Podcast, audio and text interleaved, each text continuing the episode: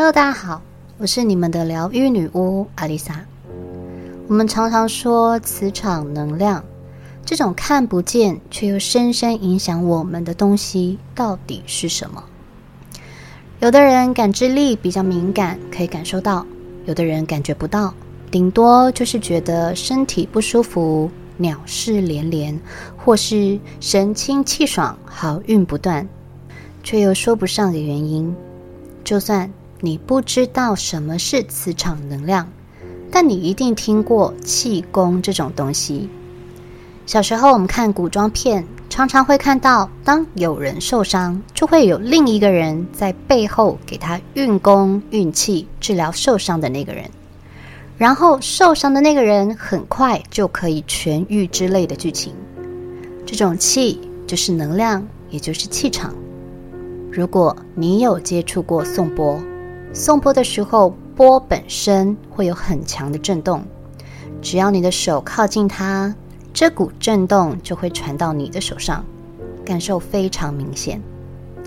而中医的经络图当中所显示的各种不同穴位，也就是能量点，它就像手机基地台，能够连接到其他能量系统，而不是只有一个点或是某个位置。在身心灵被广为推广之后，很多人在其中都嗅到了商机，如同前几集提到的各种疗愈课程，共同的重点就是在修复你的气场。当然它有一定的效果，但是这就像是一个不爱运动的人，身体酸痛，筋骨紧绷，气血不通，只能靠按摩。按摩的当下是舒服的，身体的不适也会得到舒缓，但是三天五天之后，一样的问题又开始发生。我们开始依赖外界的帮助，而忽略了内在的源头是自己。我有很长时间需要坐在电脑前，时间久了，坐姿站姿都不正确，三天两头肩膀酸痛腰痛，体态也是歪得乱七八糟。每次去按摩的时候，按摩师都会说，你怎么筋骨又硬得跟石头一样了。我指定的按摩师都要力道非常大的，最好还能给我踩背。很多人都很惊讶，你这个个头居然需要用到踩背这一招。不用踩的，我根本没感觉。但是在我开始依赖按摩之后，除了喷钱喷很凶之外，按摩的频率也越来越高。只要三五天没被踩，我就睡也睡不好，也会酸痛的无法久坐。这时候，我意识到自己不能再靠外界的力量舒缓身体的不适，因为这只能治标不治本。问题会反复发生，但是我又很讨厌运动，能坐我就不站，有电梯就不爬楼梯。时间一久，肌肉慢慢失去力量，所以即使我曾经报名健身房，还请了教练一对一教学，我却连十堂课都上不完，因为太操了。每一次上课都像在炼狱，连个简单的动作我都气喘如牛，抖个不停。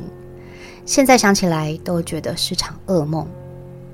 我有一个朋友曾经就跟我说，如果世界末日，你应该是死掉的第一个，因为你的体能太差了，跑都跑不动，肌肉也没力量。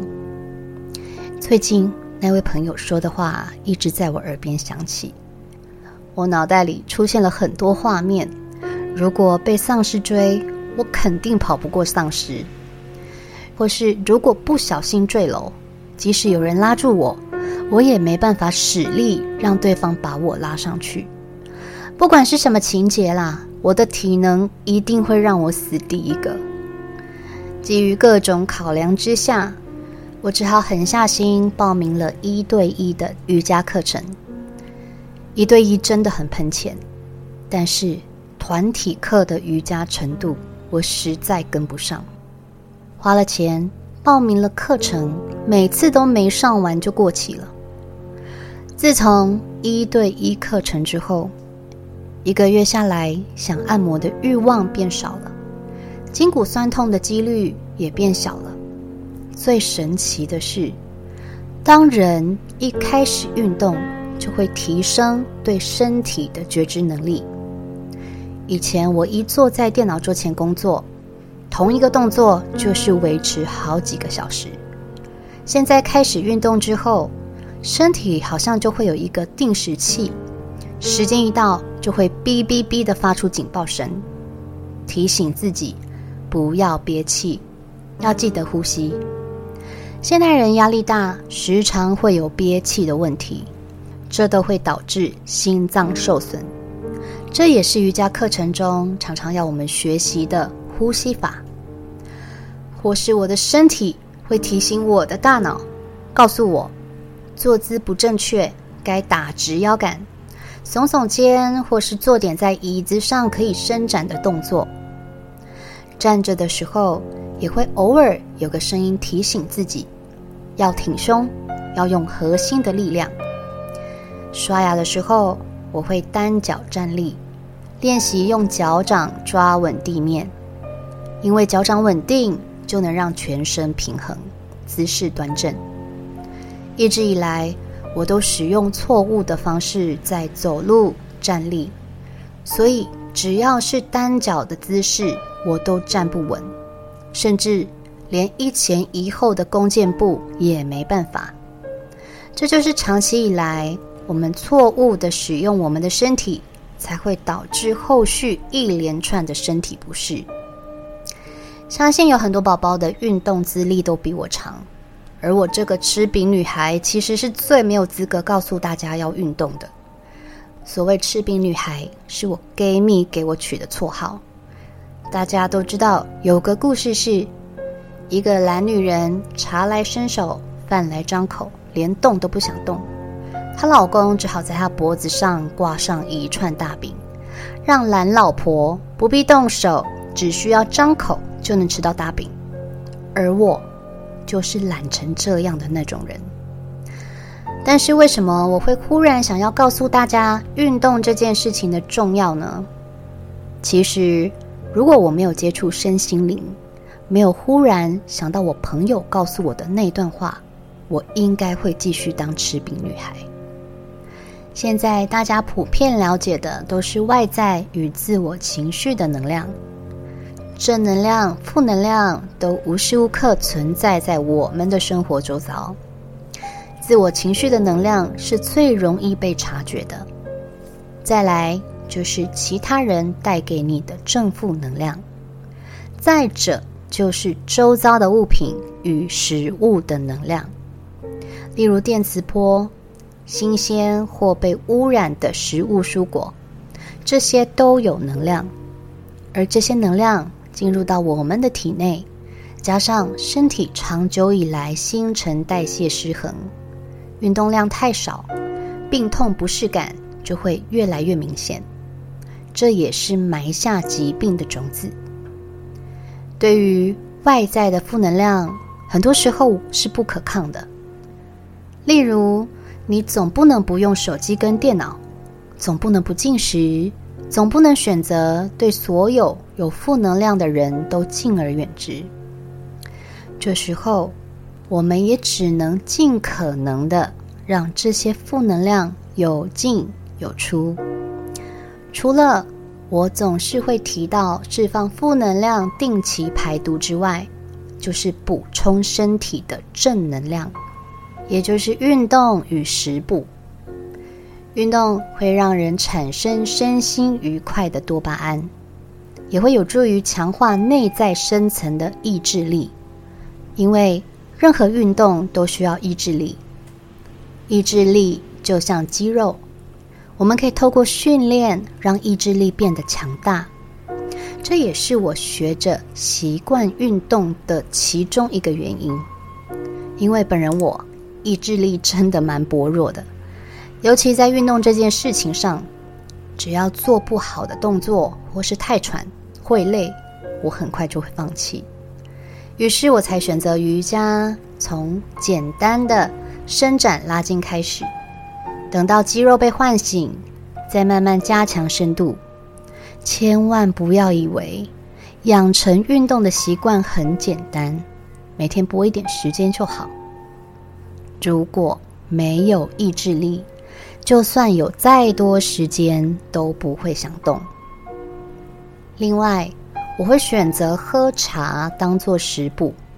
我非常喜欢喝花茶，天然草本的饮品对女巫们来说是必要的。小时候对女巫的印象就是她们喜欢在大锅子里熬东西，看起来很诡异。其实那都是花草茶或是对身体有益的补汤。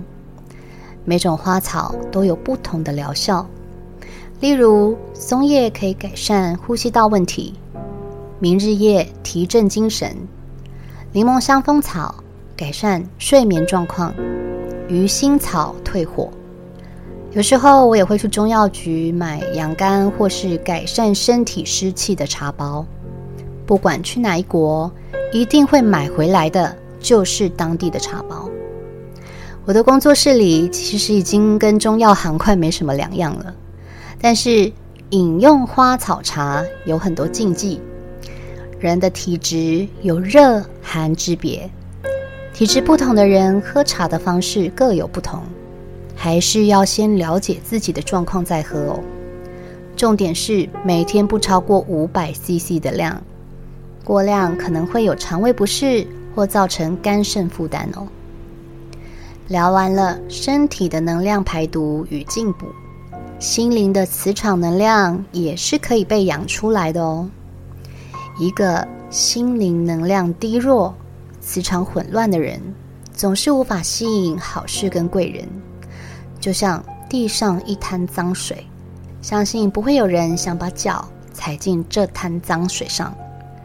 当我们养成觉知的习惯，敏感度也会提升。你会知道什么时候自己是处在混沌、混乱的状态。这种状态会让人焦躁不安，无法静下心思考，也无法专注地完成每件事情。更糟的是，破事不断的发生，小人冲康、破财、身体出毛病等等。这时候你就要好好的思考自己的思维与行为模式是不是有以下鬼打墙的状况发生。第一，总是关注在自己没有的东西上的人，这种想法会创造出匮乏感。一个匮乏的人，心里的欲望是永无止境的。有欲望是正常的，它会促使我们产生动力去达成目标。但是，如果欲望填不满，人就永远无法感觉到满足。以某个角度来说，这也使我们成为了一个心灵贫困的人。第二，老是把委屈跟痛苦的经历挂在嘴边的人，过去的事情已经过去，或许它还没有成为云烟，但是永远都要记得，每一个失败与创伤都在填补人生路上的坑。不可能有人一辈子康庄大道，这些坑都是生命的体验，不是拿来让我们讲述自己有多悲惨的故事。第三，不在乎外表与形象的人，虽然内在很重要，但是外在是我们对自己表象的负责。我们总是说不要过度专注于表象的呈现，但是这种表象可不包括我们的外表。外表就是我们呈现出来的风水。人是视觉动物，你的外表、穿着、形象都是给别人的第一个分数。不在乎自己外在形象的人，都很难引起别人的注意了，更别说想得到幸运之神的眷顾。第四，舍不得断舍离的人，我们总是提到断舍离有多重要。除了情绪病痛与有毒的关系之外，物品的断舍离也很重要。我先自首，我本身就是有这个毛病，真的是到东西越积越多，衣服也多到找不到要穿的那一件的时候，才决心把一年内没有使用到的东西一次丢掉。好不容易丢完之后，终于也让自己不想再乱买东西，因为要整理真的太麻烦了啦。一个堆满杂物的地方会让晦气滞留，这个大家可以看看台风动态图，想象一下这样的环境，磁场怎么可能会好？放多少水晶都无济于事哦。第五，喜欢把时间拿来关注在对自己没帮助的事情。我们所喜欢的东西并不是每件都有意义，但至少那要让你觉得开心。